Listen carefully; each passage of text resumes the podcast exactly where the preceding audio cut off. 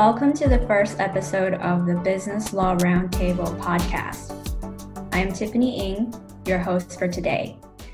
I am an attorney mainly handling business and real estate litigation, but I also handle some transactions in those areas. Today, I have three awesome co hosts here with me Denise Field, Melissa Richards, and Valerie Bantner Peo.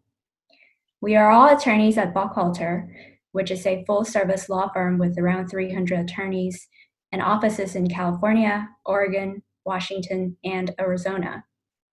We all practice in California, and I also practice in the state of Washington.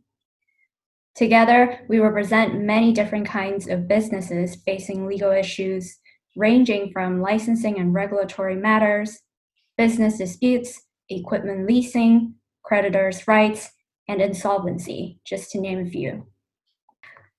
So, I'm going to start this podcast by using the Socratic method.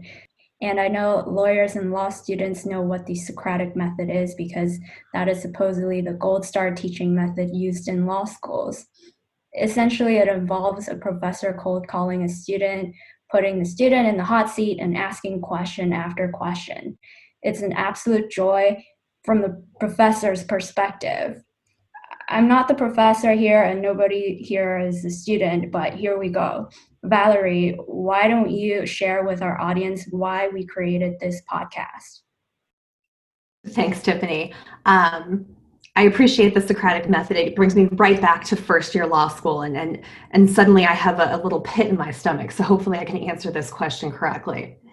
Um, we decided to to create this podcast as a group because al- although the four of us have different areas of legal, legal expertise. We often have um, similar clients and uh, can get together and discuss the issues that those clients are facing and, and together come up with strategies that draw on our different areas of legal expertise um, in order to come up with solutions.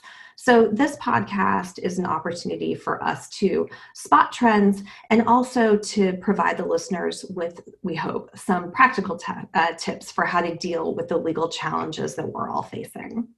That is a great way to put it. And obviously, Val had no problems with the Socratic method.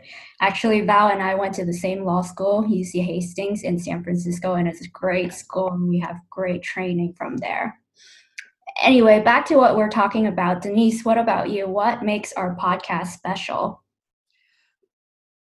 Thank you, Tiffany. We we created this podcast now because businesses have a real desire for information in this challenging economic climate.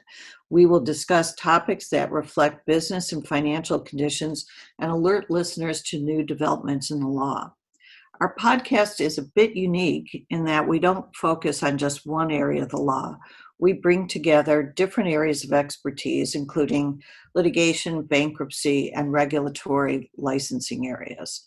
And although we'll have different perspectives, we all emphasize providing business solutions in our practices that will be reflected in our discussions. So, Denise, you mentioned that we have different perspectives. So, I'm going to start with you first. What perspectives do you bring to our business roundtable? Tell us a bit more. Sure. Um, I focus my practice on representing financial institutions um, and in a variety of disputes. I'm a shareholder in Buchalter San Francisco office in the business and commercial litigation area. My clients include lenders of all types, uh, credit departments of major manufacturers and retailers, and equipment lessors. I co chair Buchalter's equipment leasing group and speak on issues uh, relating to the leasing industry. And today, um, much of my practice is focusing on creditors' rights. And this includes prejudgment remedies, which are an effective tool at resolving disputes, and which we'll discuss in further um, podcasts, including writs of attachment, writs of possession, and receivership. Um, I also focus on workouts and forbearance agreements and resolving uh, disputes in an efficient manner. Uh, I also uh, am focusing these days on fraud and fraudulent transfers uh, that occur uh, in the litigation and bankruptcy context. And we'll also explore those areas as well. Thank you, Denise. Now, we have not heard from Melissa Richards yet. Melissa is our expert in the financial services industry. Her practice focuses in regulatory compliance, licensing, and enterprise risk management. Her clients are engaged in residential and commercial mortgage, fintech, consumer and commercial lending, brokering, and loan servicing. Hi, Melissa. Thank you, Tiffany, and hello, listeners. Uh, indeed, Buchalter is the ideal law platform for my uh, practice and client base. The financial services industry is highly regulated with deep and technical compliance and licensing requirements.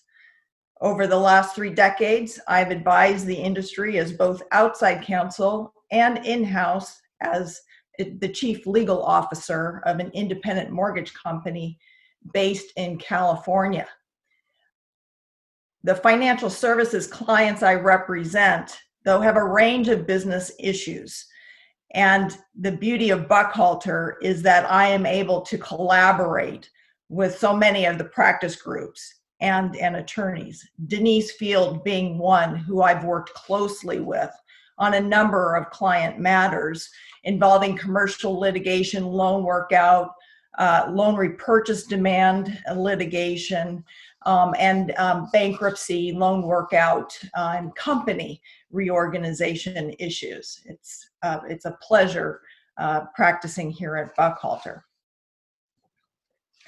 Um, the reason why I chose this unique, you know, compliance licensing risk management field all along is that it's engaging and it's always changing.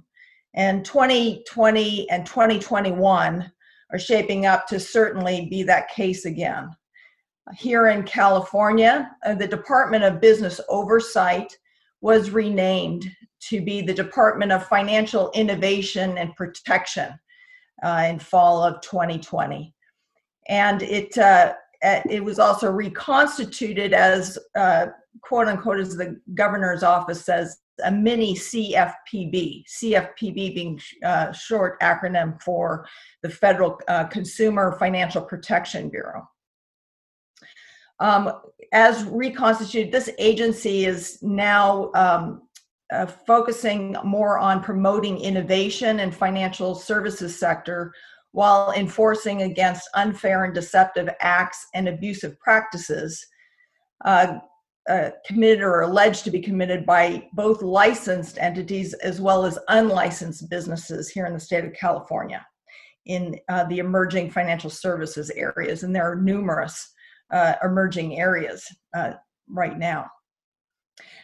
At the same time, my practice focuses on what's going on at the federal level, and that's robust these days too. The uh, Federal uh, Consumer Financial Protection Bureau is expected to get a new director in the Biden administration to oversee several pending, uh, close to final regulations, as well as newly finalized rules and policies, like the new uh, regulations on uh, debt collection practices. Finally, I want to note that I publish new developments regularly on the Buchalter website, on my profile page, and on LinkedIn. On our next podcast, I will be discussing three new California uh, DFPI regulatory developments for this financial services industry in 2021.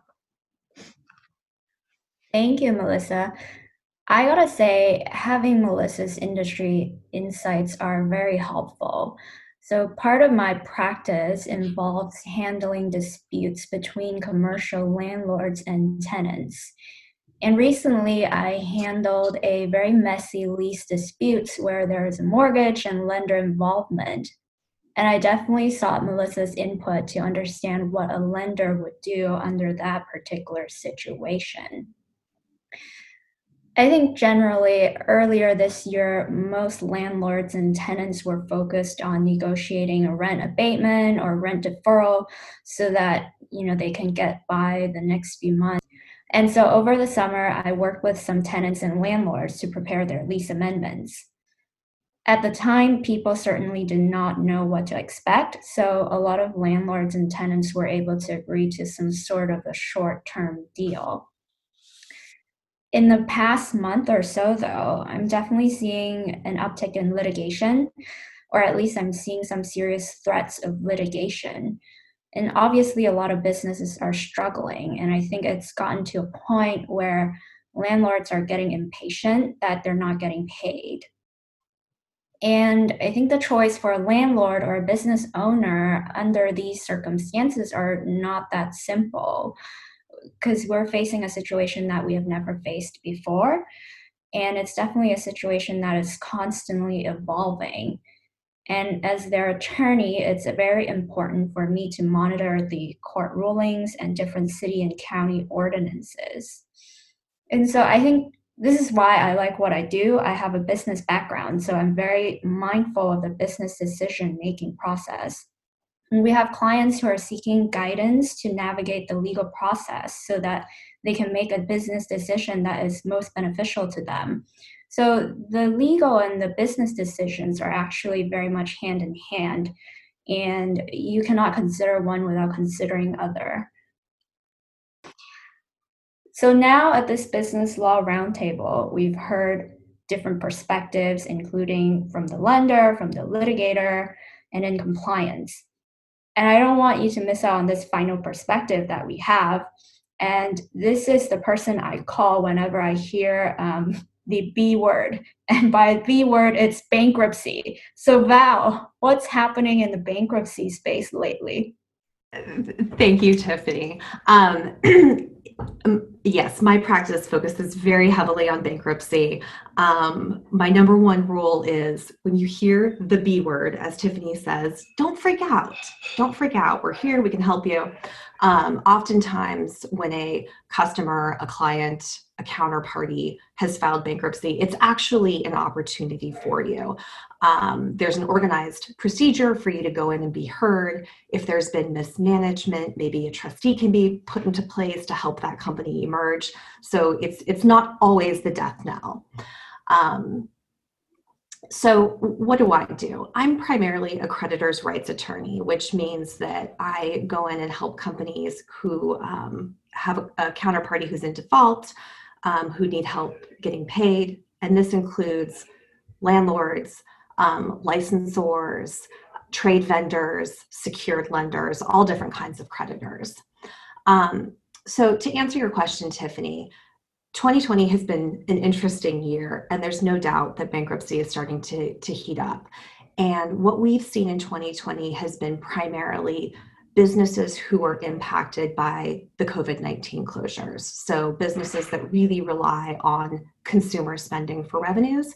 Um, retail was huge in 2020. Um, J. Crew, Neiman Marcus, Tuesday Morning, Pier One, uh, JCPenney just emerged last week from bankruptcy. Um, and we're starting to see, you know, gyms, movie theaters, those kinds of companies hitting Chapter 11. Um, and I think that there's actually another wave that's behind that set of companies. Um, I think that a lot of companies got sort of a lifeline in 2020 through, um, like you mentioned, Tiffany, uh, rent workout agreements, uh, loan workout agreements with their lenders, and PPP loans. And those kinds of arrangements just aren't going to last forever. And so I do think that we will see another wave of companies filing in 2021. So um, the B word, unfortunately, is going to become more and more of a reality, I think, for each of us. Um, there are things that you can do, though. Um, I'm just going to tease a little bit uh, an upcoming episode of the Business Law Roundtable. We will talk a bit about the strategies that you, uh, as a creditor, can employ if you think your customer, counterparty, tenant might be in financial distress. So please do stay tuned for that. This is great.